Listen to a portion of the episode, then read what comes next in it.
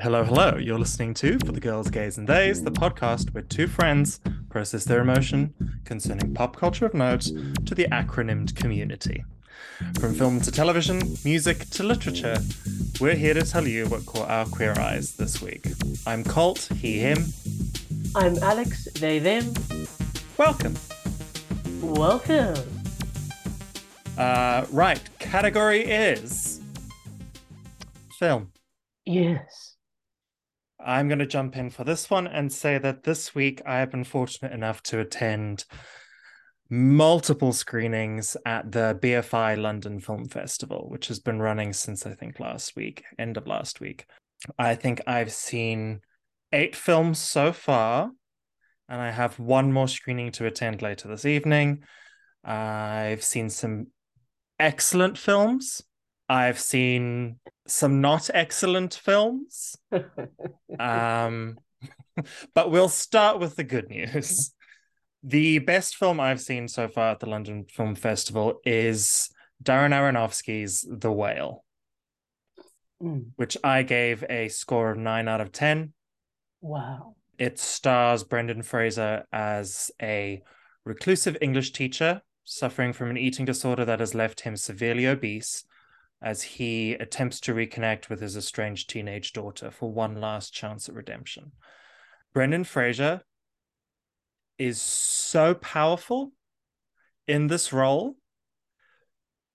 They should not even nominate any other best actor contenders in any awards show this season.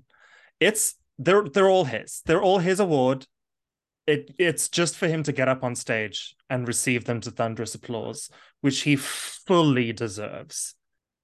When I when I say that his performance is is powerful, it is. It's just there's there's a lot of like very expressions of very painful grief that he Yeah. just captures so well, but it is balanced with a warmth. Uh he he just sows so much into this character that is you you get so attached so quickly and Mm. his struggles are so palpable um both both emotionally and physically Hand, hands down the best film the festival for me hands down and we were lucky enough to have the um darren aronofsky and samuel d hunter the writer um Wow. At the- festival.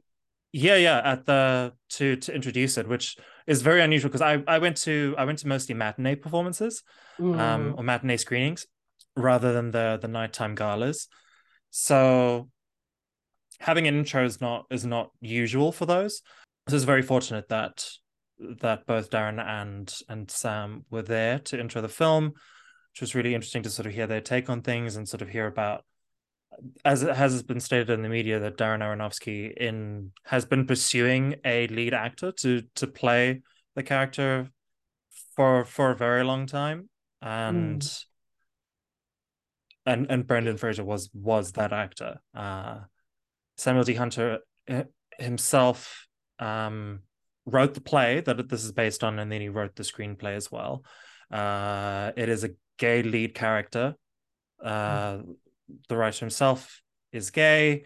He spoke about the process of writing the play as a way for him as, as very personal Mm. being being gay and, and growing up in a very conservative environment and and struggling with with some disordered eating himself so that it's very personal to him and i think that comes across in the in the final film But when you when you look at the film, can you see any of the critiques being valid, or how do you feel about some of the feedback that it's gotten that hasn't been positive? i assume you're referring to the fat suit of it all The fat suit of it all, the elephant in the room. a fat suit is never not problematic i'll put it that Mhm. way Yeah. Uh I don't know. I just I, I feel like the character is is portrayed with so much empathy, Yeah. which I think is completely lacking from from the next film that I will talk about, being my least favorite of the festival. I think this particular film had feels like it has a lot of empathy for its for its lead character, and I I, Could this could this have been played by an actor who didn't necessarily need to wear a fat suit? Yeah, probably. But am I mad? Am I mad that Brendan Fraser is playing this role? Absolutely not. Yeah, absolutely not.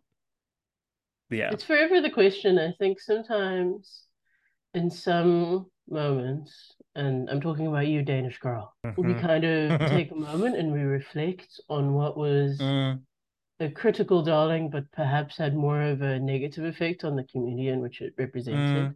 Mm, mm. Um, and I think that's you know it's valid to to sit and critique that and think about it as a moment that maybe shouldn't be repeated. When it comes to fat suits, obviously they're problematic, but do we then look at that role and say, look at that moment on film and say, wow, like I don't think we would have gotten that moment if it wasn't for Brendan Fraser, who mm. has had a very, very shitty time in Hollywood. Yeah, yeah, fully, fully. And I think to to see the response that he's getting, the the numerous standing ovations and the absolute outpouring of love and support is oh it just it's so touching to see it's so touching yeah. to see and to hear him talk about the performance as well as that he gave everything he had. He's been he's been on sort of record and, and and quoted as saying that he gave everything he had to this role. He was like, if if this is the last thing I ever do, and fully believing that it could be the last thing he ever does, he he gave absolutely everything. Wait, so he's he's not going to come back for another uh, no, mummy I, movie? I I think he's going to come back for another mummy seen, movie, right? yeah yeah when i say that like we can only hope we can only hope uh, when i say that like he he fully believed that he was not going to have any other work sort of after this is because he hasn't had he hasn't had yeah. the work he hasn't had the work yeah he was sort of blacked out of hollywood for for a number of years he sort of had like sort of d-list films for the longest time longest and some i mean if you look at what happened with batgirl that poor man mm, mm-hmm. I couldn't believe that after all mm. that he's been through for mm. executives who've who've been in the industry longer than he has to mm. win the movie without even yeah. letting people keep the keep the footage to put on their own reels. I thought yeah. that was horrific. Yeah. Yeah. yeah. Speaking of horrific. Segue. it's time to talk about my least favorite film of the festival, which I gave a three out of ten. Mm.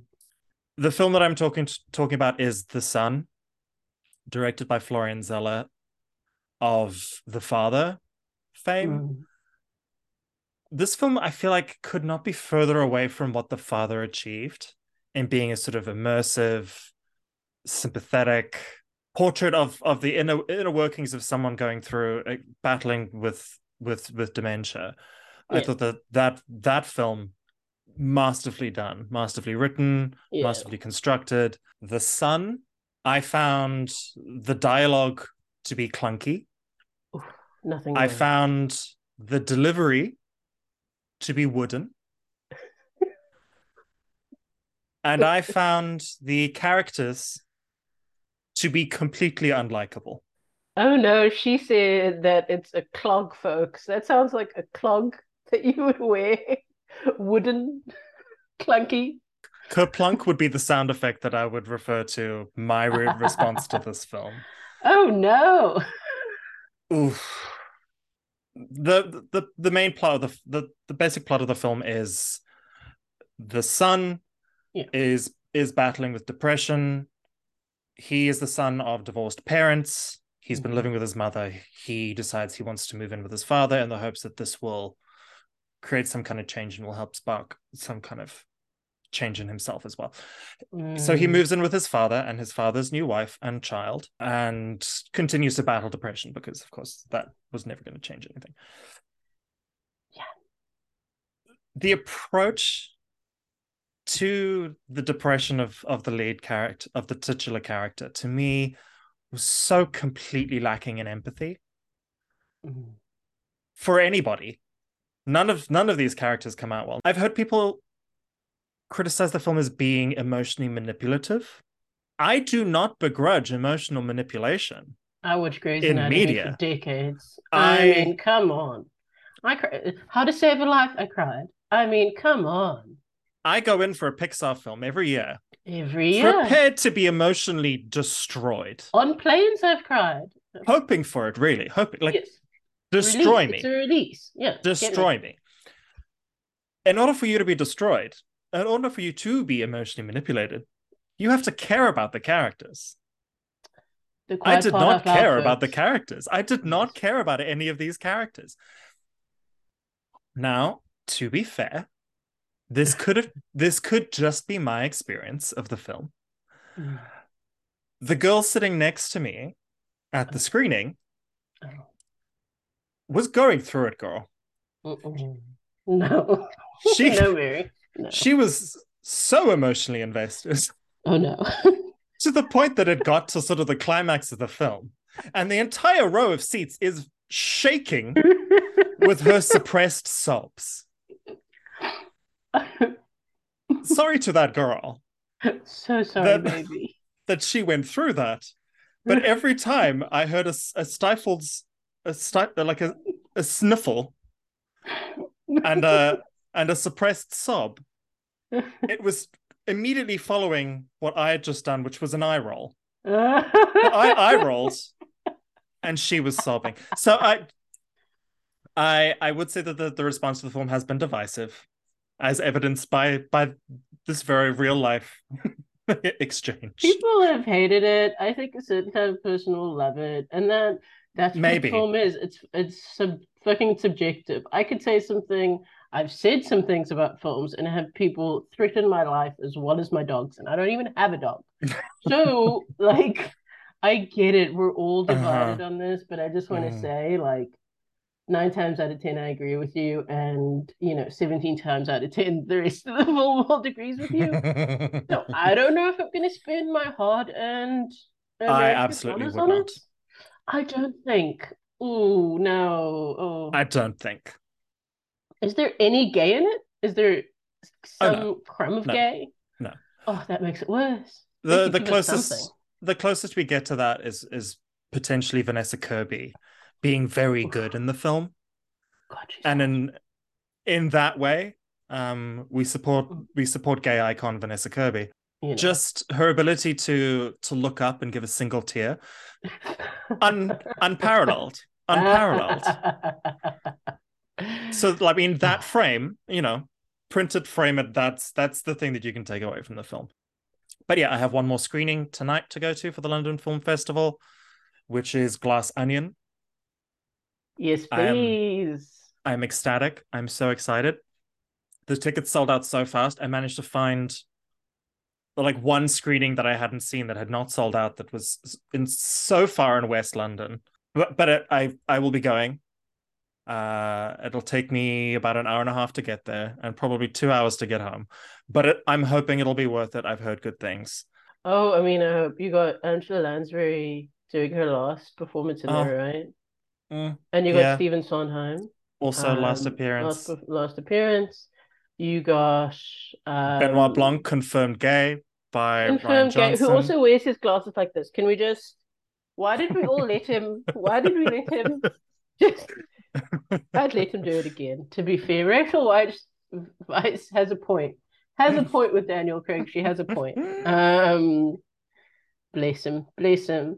I'd rather watch the uh, the Glass Onion than watch another one of Kenneth Branagh's fucking Poirot films, which I won't get into. I've let it go. I've let it go. But You- you don't have enough champagne to fill the Nile. how do you take? How do you take what we've all agreed through the history of time that one of the best written mystery books of all time? How do you take it and make it unwatchable? Darling, honey, how? How do you do it? It's upsetting. You have money. You have an education. You've made Shakespeare look relatable to a young audience. You're Kenneth fucking Branagh. What are you doing? Like, oh Jesus. Okay, sorry, sorry. I'm done. I'm done. I'm done. okay. Category is television. Yeah. What have you got for me? Well, in my box this week on RuPaul's Drag Race. I UK. love the show UK, which is my preference. We all know at this point. I want to zoom in on what must have been two minutes worth of actual show, but it was all about hair and being queer. And more than the actual TV show, I wanted to talk about a great thing that TV does, where it tells you something about yourself that you didn't know to be true until you've seen somebody say it on TV. Mm. Like I always um, knew that hair was important to me as a queer person.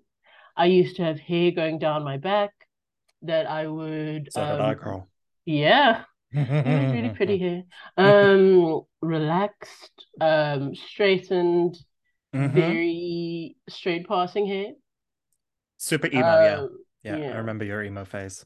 and I just shaved it all off one afternoon on the Jammy Plaza, and I never felt better. Mhm. And I haven't grown it out since then, or I grew it a little bit, but I kept the Mm, shave. You know, mhm. I would always have a little bit of queer in it somewhere. Mm. so that people knew. And that type of feeling is what they were talking about in RuPaul's Drag Race. Like, um, some of the queens were saying that they grew their hair out. Some of the queens were saying that they lost their hair and it was a tough thing to go through, but they feel comfortable now. Um, Cheddar Gorgeous, that was. God, I love Cheddar Gorgeous. And I, I myself Um, am in the Cheddar Gorgeous camp of the follically challenged, so that was. You look was, great that in a was, that was good though. to hear. You better work. You better flex. uh-huh. Um, but it is, it's just such a moment you have with yourself where you decide that you want to represent who you are in a way that lets people know from 30 yards away, you know? Mm, mhm. Um, whatever Americans call yards, I have no idea. Um, I think it's yards now. is it yards? I don't, I live here and I don't get them. I really don't. I don't I mean, I want to talk like in the UK, you've got the miles and the kilometers. Some people use I mm, it's confusing. Anyway, from around the corner, you can see that I'm gay. yeah. You can see that I'm gay, and I just want to talk about like what a powerful thing that is. I mean, I think for you, like, like if you want to show the kids your look today, if you want to give them a little peek, um, he is wearing trousers that are beautiful. He is serving the children. Give them, give yes, you better twirl, bitch. Yes, yes, yes, that's it. That's the moment. And when you see somebody walking down the street like that, you feel good Yeah. because they feel good. So that's all I had to say about that. Watch RuPaul's Drag Race UK, kids. and I, I think that obviously all all of RuPaul's Drag Race has been very very fundamental in having discussions around queer identity and making it sort of digestible for for mainstream audiences and also an opportunity for for queer people to see their experiences represented on screen Exactly. Yeah. um and i think the uk the uk version has done a very very good job of that you've had some sort of very very unprecedented conversations on tv the conversation between Ginny Lemon and Bimini Bon Boulash in season Mm. two around being non-binary is is something that is not is not frequently spoken about on television, let alone at length. So ag- again, having having that conversation this week about about not only queer identity around hair but racial identity around hair Very important too. It was lovely to see. It was so good. What have you got in your TV box? I have She-Hulk, attorney at law. Okay, let's get into it, girl. Do you okay. Attorney at Law is the latest Marvel streaming show. Uh, it's a nine-episode season uh, created by Jessica Gao. I, I when it first came out, I would I would not say it was necessarily must-watch TV for me, but I've grown more and more attached to it as the episodes have come out. I think it's fun, and I think that it's the angrier the dude bro Marvel fan base seemed to get around this show, the more I kind of got obsessed with it. Mm. Everything that these people, and I use that phrase very lightly, had to criticize the show for, I'm like, I think it's great. I think it is so much fun. I think it has it has a very distinctly feminine voice.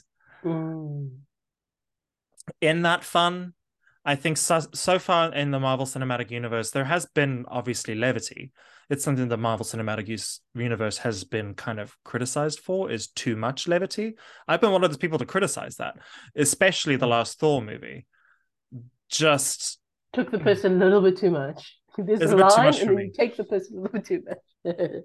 and that to me, it felt like a very specifically male comedic voice Exactly. A very specifically kind of fratty, um, laddie kind of voice that I did not necessarily identify with and did not find hysterical, which is the criticism now that the She Hulk has gotten is that it is a very specific sort of tone and voice that is that is very feminine and that I I have felt more attuned to and can enjoy for what it is, which is nine 20 to 30 minute episodes of a comedic superhero law sitcom, essentially. I think there have been there have been some like there've been some standout episodes. There've been some episodes that are that are like fine, but I think there've hmm. been some some standout episodes. The People versus Emil Blonsky, mm. aka the Megan Thee Stallion twerking episode was a standout to me. It, it, it was so stupid. Don't get me wrong, so stupid that it ended with twerking, with She-Hulk twerking with with Megan Thee Stallion. My... So stupid. It really is, but I love it. I love it so much. It is so camp. And I think it is so telling that the people that are the biggest supporters of the show are women and gay men. Um, I did want to highlight a particular tweet that I read around the the sort of ending that She-Hulk had. There was a, there was a lot of discourse. Obviously, when a show comes comes to the end of its season, the discourse picks up again, and people start talking about it. So this comes from a, uh, a William Bibbiani, um, who said that She-Hulk revealed itself to be a story about a woman struggling to tell her own story, her own way, in a culture, a workplace, a franchise, and a genre that kept trying to dictate that path for her. The hmm. ending rather brilliantly brought that to a satisfying conclusion. I completely agree. I think that the ending, which I won't, I won't go into detail because I know that you have not seen the show yet, and there may be a lot of people who haven't I'm seen the show yet. I'm not a spoilers person. Another controversial thing about me, I'm not a spoilers person. I don't, I couldn't be asked. The ending, though messy, was a big creative risk. It said, "Look, we're gonna, we're doing something different. We're nodding and winking to the fact that we don't always do that. Um, I mean, the execution is not is the best. Just like I don't think the execution across the majority of the season has not been the best. But there have been standout moments. There have been episodes like The People versus Emil Blonsky. There's been episodes like the the Retreat, which, aka the the ghosting episode, where the character of Jen Walters gets ghosted by someone that she was seeing, think, and then mm. and then ends up being stuck on a on a retreat with no signal and all that stuff. It's all very sitcommy I think it was all the filmmaking was so creative around it, and more importantly, it had emotional heft. It told a real story through the lens of like super- superhero shenanigans around Jen Walters' insecurities around being She-Hulk and and the experiences that she's had, and it was all very human, and it was all very like just good storytelling. Exactly. And I have to like take a minute and think about what exactly is that that makes people so upset when other people are laughing at a joke that isn't for them. It's something that I chewed on a lot as a as a film reviewer. But I think there's a certain type of self-reflection that some people don't have because the world has been catered towards them and they've never had to sit and think perhaps this isn't for me. It's not for you, you know. Which is you okay. have everything. I don't understand this this burning desire to also just shout about things that you hate. Yes, I went on about Kenneth Branagh, but I've never atted Kenneth Branagh about yeah. the fact that I dislike his films. Would I never because he made a fucking film. He put his little, uh, you know, brown pussy into the thing and he made it. and I respect that. You better. And. I just moments ago did criticize Thor: Love and Thunder for not being for me. Yes. That's not me saying it's it's terrible and no one should watch it and I hated it, but I'm just saying I felt like it wasn't for me. I yeah. could very clearly see who the film was for. Not necessarily for me. That's fine. There's so many other films that I could be consuming. You didn't add the makers of that film and say, no. "Oh God, awful movie," because you're a logical, calm human being. They don't need to hear that. They don't need to hear that. Yeah, and I do think that there's something about something about She-Hulk that I think it was very much a vehicle for the criticisms that dude bros have lobbed at the MCU for the last few years. With the introduction of more female characters, with the introduction of more POC characters. And I think that the, the show has very, very clearly head on been like, oh, you don't like this? Through through She-Hulk, who is the sort of fourth wall breaking character, to be like, oh, you don't like this? Have some more which I enjoy. I mean, we've all seen the clip. We've all we've all known what they're saying. They even um, are very direct with it, and I feel like I know what they're upset about, and I know it's Brie Larson shaped. Um, and I, um, for me, I I personally think that was one of my favorite movies, Marvel movies, because I felt seen and I felt heard, hmm. even though it's it's a canonically queer character. It wasn't queer in the movie. Um, I know that a lot of the criticism leveled at She-Hulk started and found its real root at Miss Marvel. Um, it found its root in the Eternals. Um, you know, uh, and I understand that. You can see however many people that you might even know and trust say things about films, say things about TV, say things about music. But the thing that I would say to everybody to do is just go fucking see it yourself. Yeah, form, form your, your, own, opinion. opinion. Yeah, mm, and do precisely. your own investigations about how you mm. feel. Mm. I feel I know, for instance, that I feel that way about Kenneth Branagh's films, um, Agatha Christie films, because I have a visceral connection to the old TV show. Yeah. So a lot of my critique isn't based on technique. Um, you have your own biases, yeah.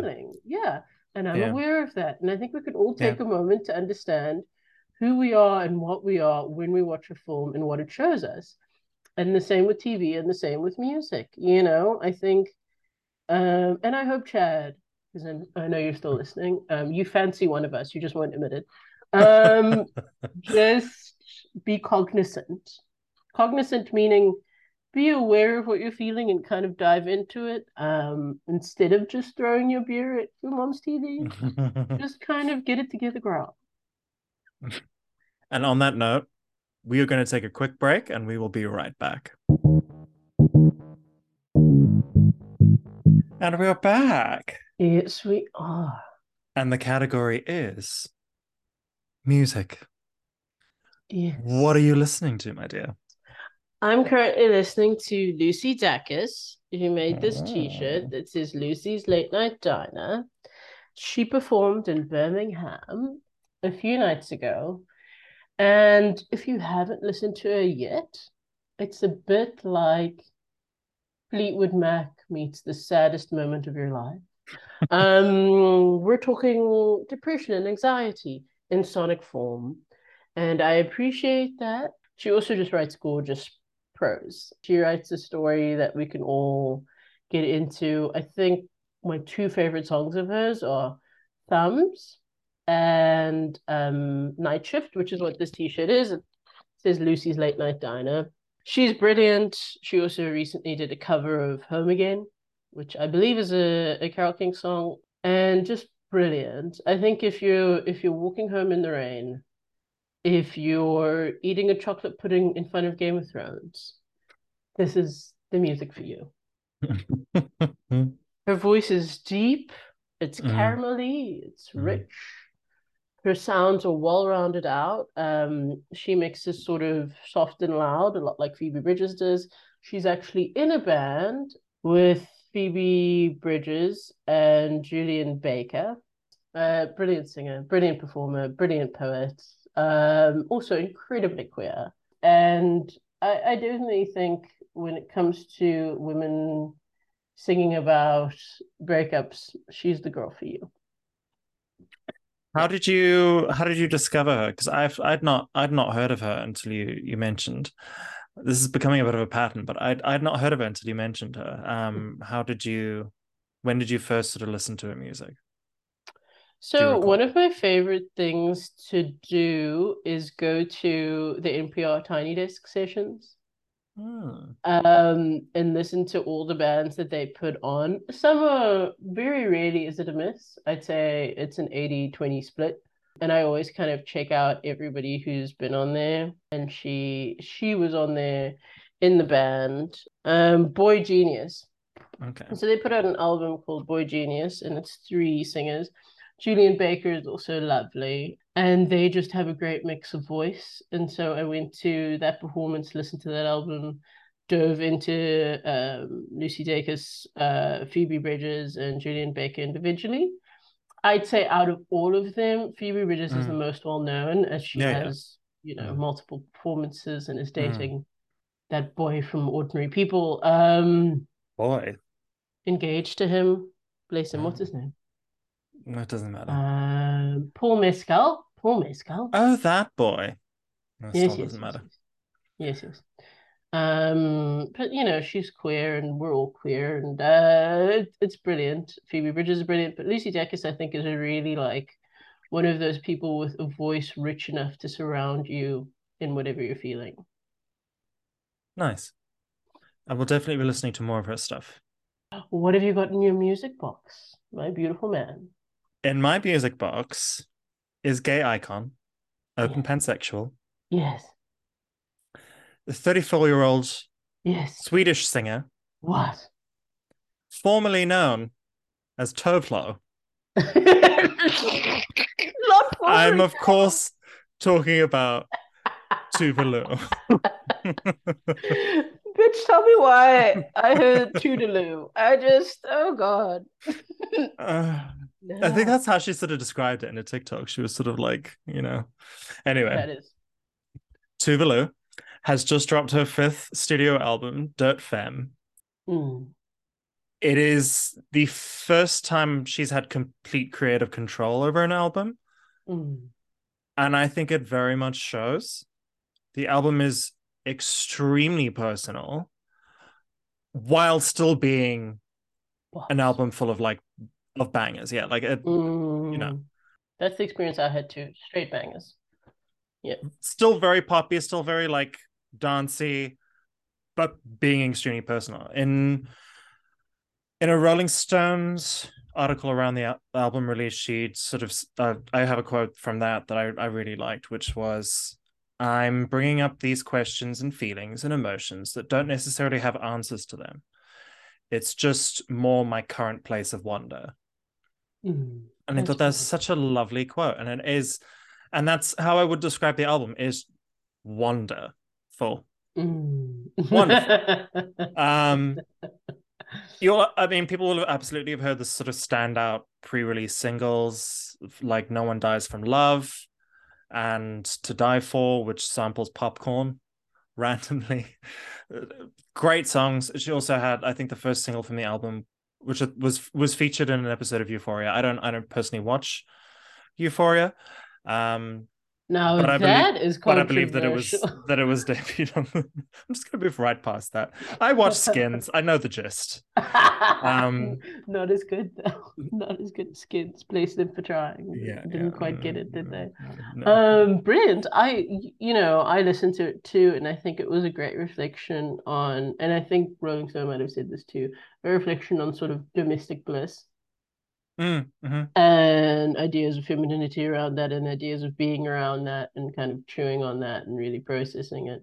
But, but yeah and processing that. because there there is also like the song suburbia which, in which she's talking about what if i'm not made out for that? Like i'm not i'm not i'm not going to be a stepford wife. Like i might mm-hmm. and this is sort of i think a song that was sort of written i'm assuming around her marriage because she just i think got married to a boy. Just got married yep yep sort of saying I'm not going to be a Stepford wife. Like I don't know if this is if this is for me, but we're Mm. we're we're giving it a try anyway. Mm. Uh, and there's a lot of that sort of like sort of navel gazy sort of processing her own experiences. I think the latest single, uh, Grapefruit, which just dropped his video today, yesterday. It's is- hot, folks. It's a, I would say, um, The video has a a choreo like a, a sort of interpretive dance routine inside of a padded cell. Mm. Still sexy though. That's what's confusing. Still sexy. The walls are actually skin that bruises throughout the performance. And yet, I mean, that sounds like it should be gross, Still sexy. and yet it's not. It's not It's gross. still hot. Yeah. Like, I don't know. Swedish women, um, I'm happily married, but Swedish women just, if you look at the history of pop music, you will see a thread of Swedish people running throughout it. From ABBA to Childish Gambino's collaborator, there's just something about the way that Swedes make songs Mm, that I think really is a great reflection on on being, on just being a human trying to make it. mm, mhm. Um, but also just on the fact that you still need to fucking dance. Yeah. Yeah. So like like grapefruit, it it is about her experience with bulimia yeah, that you can dance to. it's a banger. That is that is a that is a wild sentence to say. That like, did you listen to the new bulimia song? It's a bop. Like- Yeah.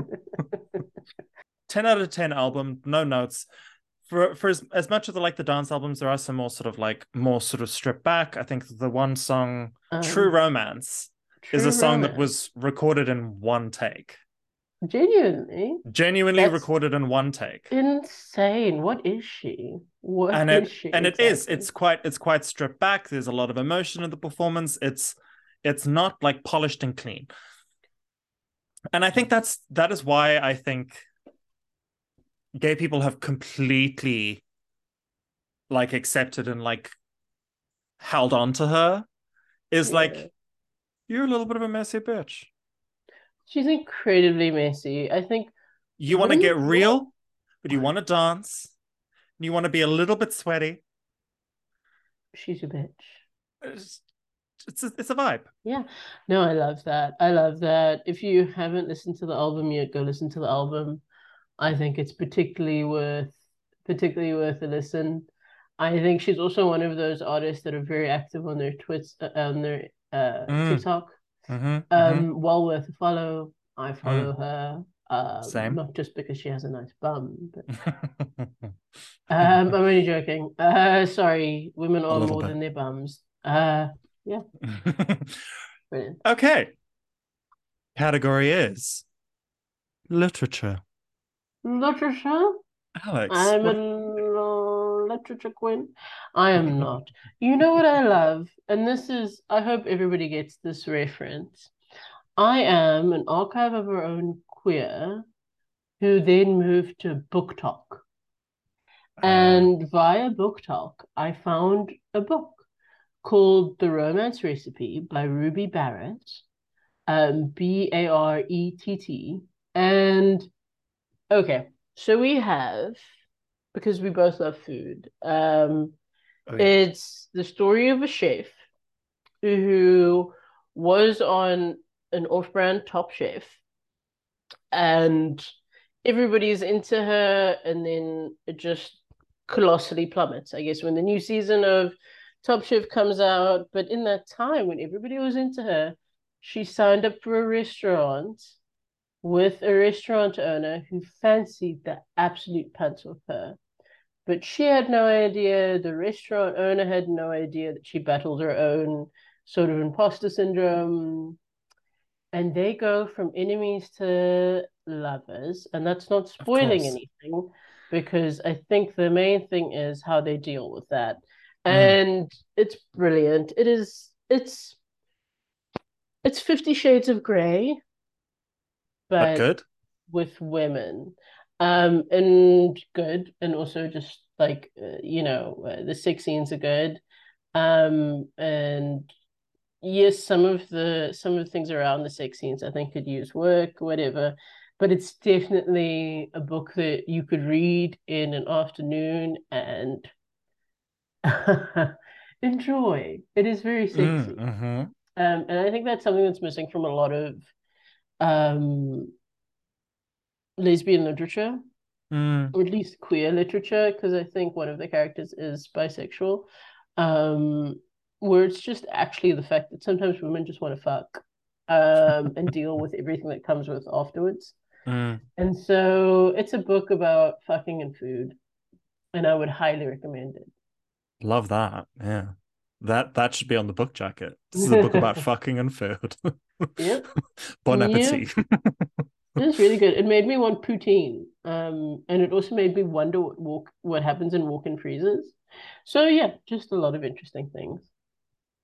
yeah, from what I've heard from chefs, stuff happens. A lot of things happen in walk-in freezers. Yeah. Jesus Christ, what's wrong with you? That's my tiramisu. Um, but brilliant, brilliant. I think uh, also a lot of fun. Obviously, if you enjoyed, which I'll probably get into in another in another way, um, the Seven Husbands of Evelyn Hugo, Mm, mhm. which I think is fairly famous, Yeah. um, and also becoming a show. Mm. If you enjoyed the sex scenes with that and one or two of the fights, then this book is for you. Nice. I will definitely be adding that to my reading list. Join us again next week for another sip of queer culture. Cheers. Cheers!